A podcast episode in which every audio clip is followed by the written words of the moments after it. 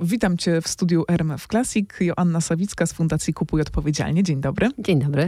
Chciałabym móc powiedzieć, że nie będziemy straszyć, ale niestety trochę będziemy, bo porozmawiamy o wszystkich tych niebezpiecznych związkach, których nie widać, a które znajdują się w przedmiotach codziennego użytku, czyli między innymi o związkach endokrynnie czynnych oraz tak zwanych wiecznych chemikaliach będziemy rozmawiać.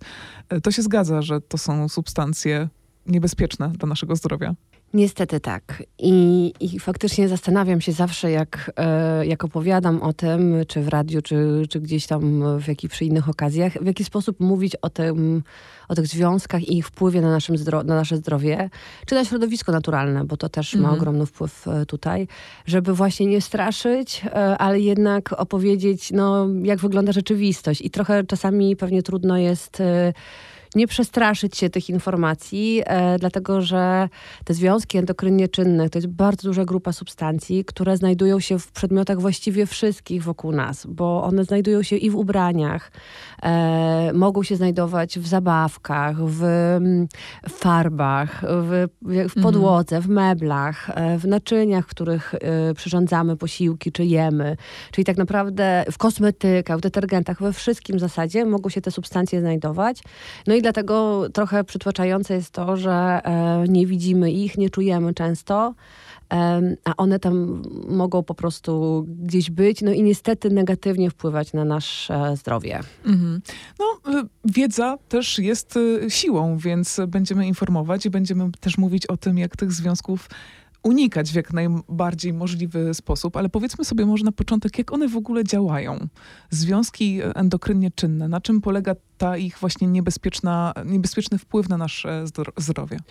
Przede wszystkim dlatego, że one podszywają się pod nasze hormony często. I e, to wygląda w taki sposób, że e, nasz organizm, to, to, są, to są jakby cząsteczki tych substancji swoją budową przypominają różne hormony, które mamy, a żeby mhm. nasz organizm funkcjonował dobrze, sprawnie, żebyśmy byli wypoczęci, żebyśmy dobrze metabolizowali nasze tak jedzenie, żeby, żeby działały wszystkie funkcje naszego organizmu, to musimy mieć no, w, w taką równowagę gospodarki hormonalnej. Mhm. A ponieważ te substancje wyglądają jak hormony, albo bardzo podobnie, to nasz organizm po prostu myli się. I mimo tego, że jest znakomitym, świetnie działa, to tutaj niestety wprowadzany jest w błąd i odbiera te substancje jak hormony. A hormonów generalnie organizm wydziela bardzo małą ilość, więc mhm. E, żeby dobrze funkcjonować wystarczy niewiele hormonów, tak? Czy tarczycy, czy przysadki mózgowej. Natomiast, no więc jak te substancje pojawiają się w naszym organizmie, to nasz mózg e, po prostu odbiera je za hormony i na przykład przestaje e, produkować właściwe hormony. Mhm. Zastępują je te niebezpieczne związki. Dokładnie tak. Mhm. No i wtedy dochodzi do różnego rodzaju zaburzeń. I tych mm, skutków jakby udziaływania tych substancji jest bardzo wiele. I co też jest ważne, tak jak hormonów potrzeba niewiele, żeby nasza gospodarka działała dobrze i sprawnie hormonalna. Tak samo tych substancji wystarczy bardzo niewielka ilość, żeby zaburzyć tą, e, mhm. tą właśnie równowagę naszego organizmu. A czy mm, są takie, mm, nie wiem, może badania, które są w stanie wykryć to, że niektórych hormonów mamy za dużo, że ta właśnie gospodarka hormonalna, hormonalna jest zaburzona. No na pewno tak, no chociażby tarczyca jest takim, mhm. e, takim narządem, którym bardzo chyba często mówimy w Polsce, bo mówi się, że e, no, bardzo wiele osób w Polsce ma problemy z tarczycą, nad, e, albo produkuje za dużo tego hormonu, albo za mało, albo ten poziom tego hormonu się, e, się waha.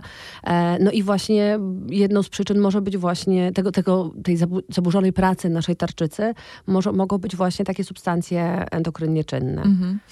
W takim razie, skoro ich nie widzimy, to jak one się dostają do naszego organizmu?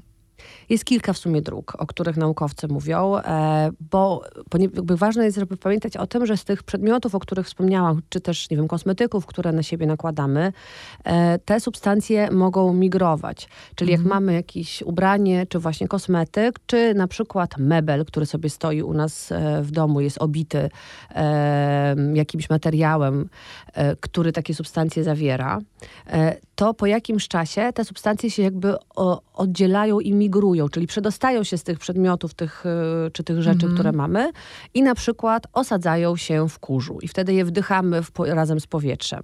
Albo właśnie w kontakcie ze skórą, czyli na przykład w przypadku ubrania czy kosmetyku w kontakcie ze skóry mogą przedostawać się do naszego organizmu. Mhm. Bądź też jakby przez połknięcie, ale połknięcie nie myślę tutaj o takim połknięciu samego przedmiotu, tylko po prostu będąc w kontakcie z wodą albo z, e, z żywnością, po prostu one dostają się właśnie do żywności, tak? czyli na przykład e, jak przechowujemy w plastikowym pojemniku jakieś jedzenie, to z tego plastiku przedostają się te substancje do jedzenia, no i w ten sposób my je e, spożywamy, a potem już po prostu przez krew chociażby tak są przetransportowane do całe, po całym organizmie.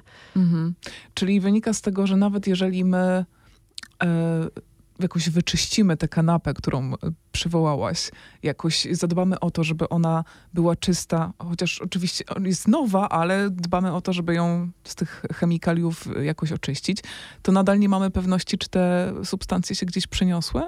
Nie mamy, poza tym on, prawdopodobnie będą te substancje się uwalniać, bo one się nie uwolnią i nie przedostaną w ciągu jednego tygodnia czy dwóch, tylko raczej ta migracja zachodzi dłuższy czas. Mhm. Trudno powiedzieć jak długi, bo nie wiemy do końca z czym mamy do czynienia często, więc to jest y, trudno, trudno jakby konkretnie opowiedzieć. Naukowcy robią takie badania na temat migracji w kontekście właśnie czy mebli, czy tekstyliów, czy zabawek.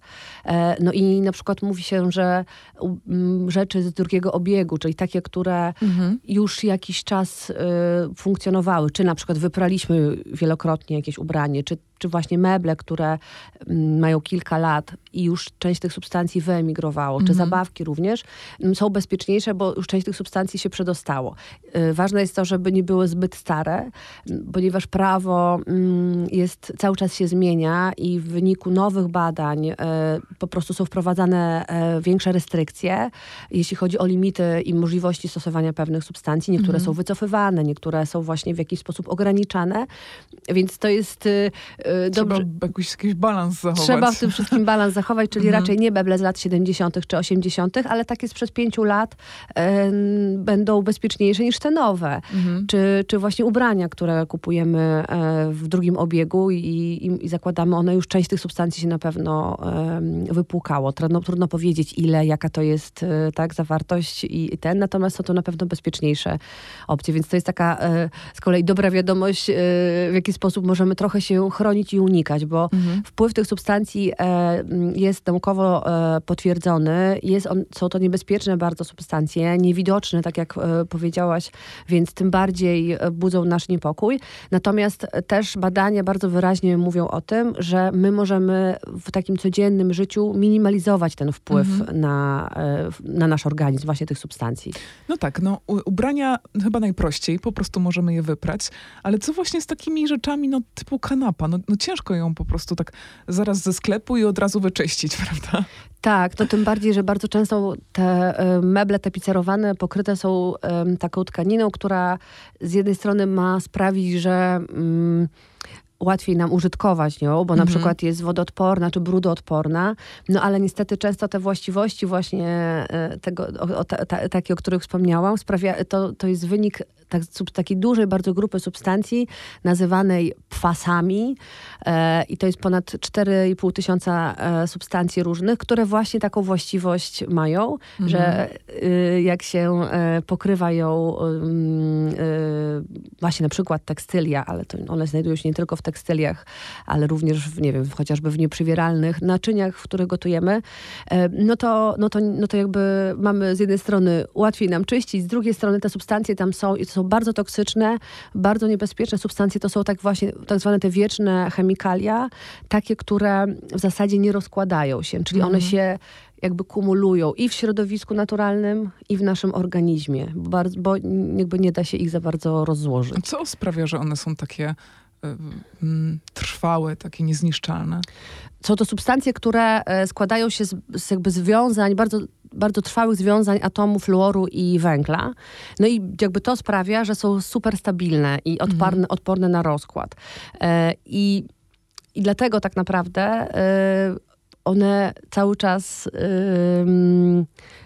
nie, nie, jakby nie, nie, są, nie jesteśmy w stanie ich rozłożyć w żaden mm -hmm, sposób, mm -hmm. a ponieważ przedostają się do, e, i do środowiska naturalnego, i w drugim jakby takim trochę obiegu do naszego organizmu na każdym etapie, czyli na przykład jeśli mm, mm, jest jakaś, jakieś ubranie um, z taką powłoką właśnie wodoodporną. Czyli, czyli jakieś kurtki, outdoorowe. Tak, dokładnie. Takie outdoorowe ubrania, kurtki, jakieś sportowe rzeczy, buty, namioty, mhm. plecaki, e, jakieś fartuchy.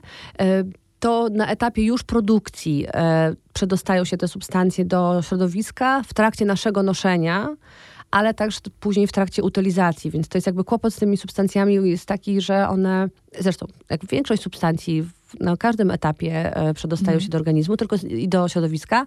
No tylko tutaj jest ten kłopot, że one mm, nie rozkładają się po prostu i naukowcy szukają sposobów na to i, i jakieś tam się pojawiły już e, pierwsze e, zdobycze naukowe, że część tych substancji częściowo jakby już jesteśmy w stanie rozłożyć i mm -hmm. pomóc jakby w roz, roz, rozkładzie.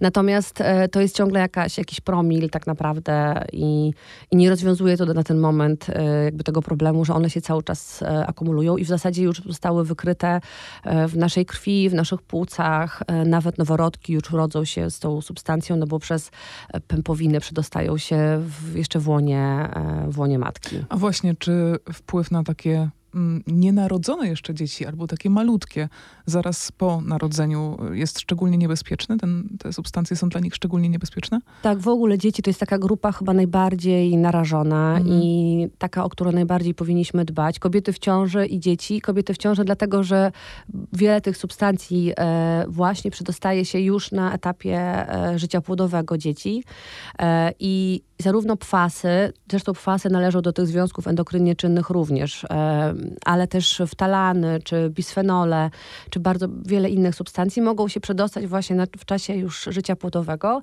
więc te dzieci jakby już są narażone jeszcze nie, zanim mm -hmm. wyjdą na świat. Mm -hmm. No a potem, a potem ten udział jest jeszcze, jest też o tyle... Mm, bardziej niebezpieczny, że z jednej strony dzieci cały czas się rozwijają, więc ten, e, nie wiem, układ oddechowy, czy układ e, trawienny, czy układ odpornościowy jeszcze nie jest wykształcony, więc ten wpływ jest większy. E, plus na przykład, nie wiem, skóra jest cieńsza, mhm. W związku z czym mniej chroni niż, niż skóra dorosłego człowieka, więc tych substancji przedostaje się więcej. To są też małe organizmy, w związku z czym to stężenie jest większe. Mhm. mhm. No a poza tym to dzieci no jednak się znajdują właśnie często przy podłodze, e, gdzie ten, tego kurzu jest najwięcej. One biorą do ust różne rzeczy. W związku z czym w ten sposób też te substancje się łatwiej dostają, bo właśnie cały czas coś tam w tych ustach mielą i gryzą i są i sają i w ogóle. Więc jakby one są w tym jakby trochę ze sposobu, jakim funkcjonują, no ale też ze względu na to, że ten organizm jeszcze cały czas się rozwija i te wszystkie układy cały czas się rozwijają. No i jakby bardzo mm, były takie badania prowadzone przez amerykańską e, naukowczynię, która mm, badała tam kilkudziesięciu lat wpływ akurat wtalanów, to, jest, to są właśnie te związki też endokrynie czynne, na e, płodność. Mhm. Mm, I e, ona badała jakby ilość e, produkowanych plemników między innymi, no i okazuje się, że na przestrzeni lat ta ilość plemników spada, u dzieci e, i później młodzieży, bo badała jak w, no, w różnych jakby e, okresach mhm. życiowych. E, no i jego powód, jeden z, jeden z powodów no, podaje właśnie wpływ talanów. Nawet mówię o czymś takim jak taki zespół wtalanowy właśnie. Mhm. Czyli właśnie to, że te dzieci są narażone na, przez tak długi okres, tak? No bo od, od, ma, od jeszcze okresu płodowego później na każdym etapie, sprawia, że dorosły, e, dorośli mężczyźni w zasadzie jakby coraz mniej tych plemników powoduje. Ona wręcz jakby stawia taką tezę bardzo e, no, odważną. odważną, myślę, i też taką nie, nie, nie, niezbyt e, pozytywną, że do 2030 roku w zasadzie grozi nam bezpłodność. Mhm. Miejmy nadzieję, że jej przewidywania się nie spełnią, natomiast na pewno to coś pokazuje nam, tak, że ten, że ten wpływ substancji na, na chociażby naszą rozrodczość e, i na, czy na rozwój e, no właśnie e, ludzi ma ogromny. No ale faktem jest, że coraz więcej par ma problem z zajściem w ciążę i czymś to musi być spowodowane. Dokładnie Prawda? tak. I na pewno to jest złożony problem i, mm. i, i, pewnie czy czynników jest wiele, natomiast e, jej badania mówią, że ten wpływ substancji e, jest również takim czynnikiem, który należy brać e, pod uwagę. Mm -hmm. Powiedziałaś też o wpływie na środowisko i chciałam o to też podpytać, jak te substancje właśnie do naszej natury przenikają i co jej robią. Mhm, to znaczy, no właśnie to trochę tak jak z tymi kwasami jest, czyli tymi substancjami, o których przed chwilką mówiłam, ale w zasadzie na etapie produkcji jakiegoś przedmiotu e, do środowiska z wodą na przykład, tak, y, przedostają się te substancje, ale później na, w okresie użytkowania, czyli kiedy my je użytkujemy, również mogą się przedostawać, nie wiem, używając kosmetyków, które je zawierają, tak, po prostu przedostają się do, do e, kanalizacji.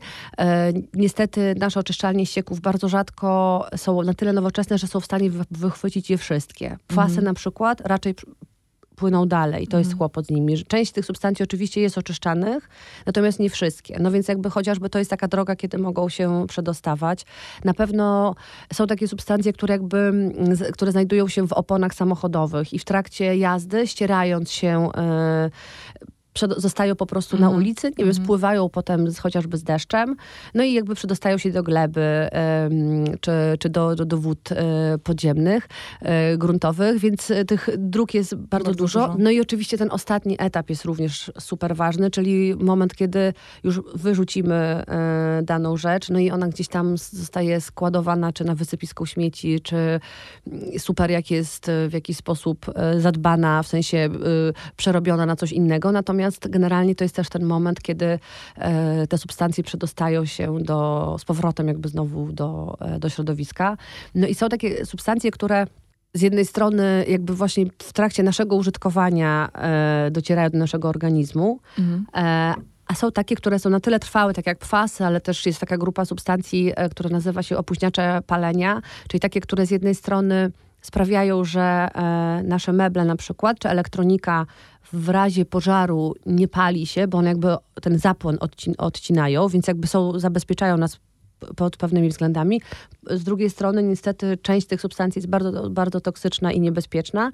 No i to są też te substancje trwałe również. I, no i te po prostu, e, te substancje przedostają się na przykład do organizmów żywych, tak? Nie wiem, do, do ryb, do mhm. zwierząt. No i ponownie trafiają na nasz talerz, więc jakby to jest e, ten cały cykl e, funkcjonowania danych e, przedmiotów ma też właśnie znaczenie, dlatego bardzo ważne jest z jednej strony, żebyśmy my na co dzień, na tyle, na ile jesteśmy w stanie, minimalizowali ten wpływ, unikali tych przedmiotów, które mogą zawierać te substancje.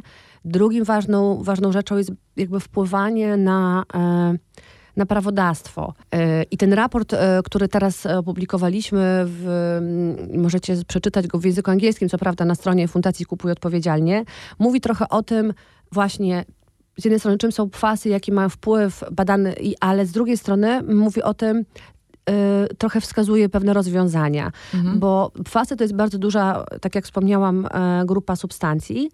Y, są różne działania na poziomie e, mm, i krajowym, i międzynarodowym, i globalnym całkowicie, e, żeby e, część tych część tych substancji w jakiś sposób ograniczać. Natomiast te badania pokazały, bo my tutaj badaliśmy razem z 13 mm, różnymi krajami z, z Europy, z Ameryki, było chyba jedna, jeden kraj afrykański również i z Azji również, trzy, chyba trzy kraje badaliśmy właśnie ubrania, ubrania outdoorowe. Mhm. E, no i okazało się, że 64% e, badanych um, ubrań zawierało te pfasy. Co więcej, substancja, która najczęściej się pojawiała, to była substancja, która jest w Unii Europejskiej zakazana, właściwie zakazana z większości, większej części świata, albo mocno poddana jakimś e, ograniczeniom. No a tutaj okazało się, mhm. że jednak bardzo jest. w wielu y, tych ubraniach się znajdowała. I jakby mm, ważne jest to, żeby nie... Y, jakby działania nasze też e, kierujemy w, taki, w tą stronę, żeby też uświadamiać, mm, że takie działania jednostkowe nie, nie sprawdzają się, mm -hmm. że w przypadku mm -hmm. takich toksycznych substancji, jak chociażby fasy, warto by było po prostu całą grupę e, tych substancji zakazać albo poddać jakimś dużym ograniczeniom, tym bardziej, że są alternatywy bezpieczniejsze, mm -hmm. czyli mhm. możemy je zastępować takimi substancjami, które aż tak szkodliwe A są droższe? nie są. Dlaczego nie są wykorzystywane? Tego nie wiem, czy są droższe yy, i to jest na pewno dobre pytanie. Być może, być mhm. może to jest kwestia przyzwyczajenia, natomiast nawet w tym badaniu, które robiliśmy, 21 yy, yy, próbek, które zostały zbadane, nie posiadały pfasów i to mhm. były mm, to były ubrania bardzo różnych marek, e, czyli okazuje się, że e, Można. jest to możliwe, dokładnie. E, I, I miejmy nadzieję, że w tym kierunku przemysł tekstylny e, będzie szedł, mhm. bo zresztą jak e, pokazują badania, połowa, czyli 50% produkcji pfasów wykorzystywane jest właśnie na potrzeby przemysłu tekstylnego. Czyli oczywiście nie tylko ubrania, ale właśnie te wszystkie materiały obiciowe i, e, i, i tego typu rzeczy. Więc to jest ogromny udział. Więc ten przemysł tekstylny ma tutaj na pewno dużą rolę do odegrania. Dobrą wiadomością jest to, że część firm faktycznie już podjęła takie kroki i mhm. możemy takie, takie kurtki kupić. Zresztą jak, e, jak szukałam, bo my z Polski przekazaliśmy dwa, dwie, dwie kurtki. Te akurat kupione w Polsce nie posiadały tych substancji, więc to jest dobra wiadomość.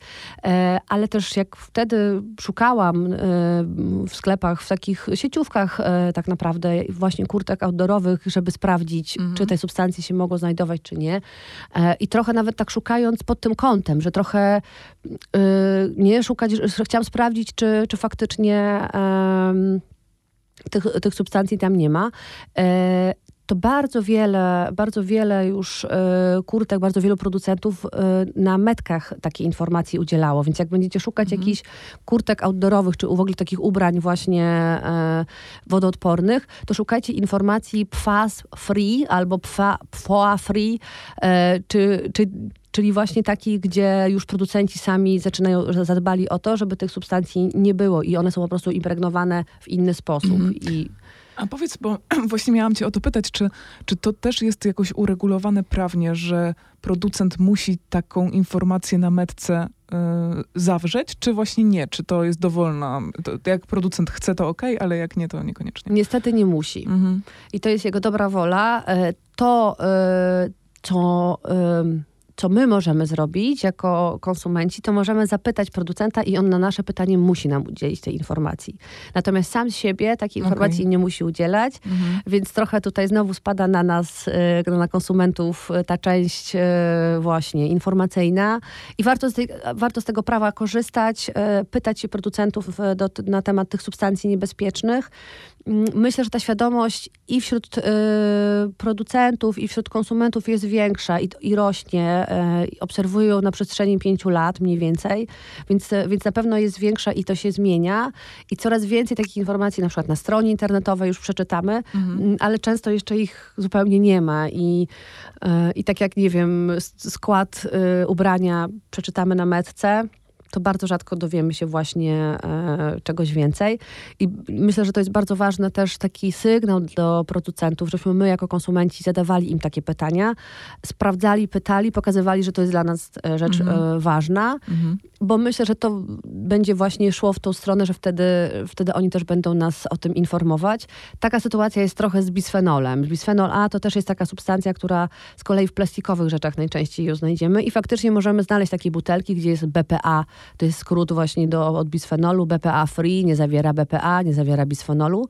Mm, no i to, to oczywiście zostało wymuszone pewnymi e, działaniami też ze strony e, i mediów, i organizacji pozarządowych, naukowców oczywiście i tak dalej, ale też konsumentów. Mhm. No i to była ta odpowiedź producentów. Oczywiście tutaj, co prawda, e, jak widzimy, że tylko bisfenol A jest, nie ma w składzie, no nie mamy pewności, co z resztą e, innych bisfenoli, bo takie są na rynku, a nie są zakazane. E, ale bardziej chciałabym pokazać, że nasze działania mają e, sens i takie właśnie trochę naciski nas, konsumentów, na, na producentów też mają znaczenie. Na pewno ważne są jednak też zmiany systemowe, więc tu trzeba działać po prostu na wielu płaszczyznach. Mhm. Ale właściwie wszystko zaczyna się od wiedzy. Najpierw trzeba mieć świadomość, a potem zacząć działać. No dokładnie, zdecydowanie tak. I tak myślę, że mogłobyśmy zakończyć e, pozytywnym aspektem, że możemy coś zrobić i nasze zdrowie i nasze życie jest w naszych rękach. E, także bardzo Ci dziękuję za rozmowę. Ja również.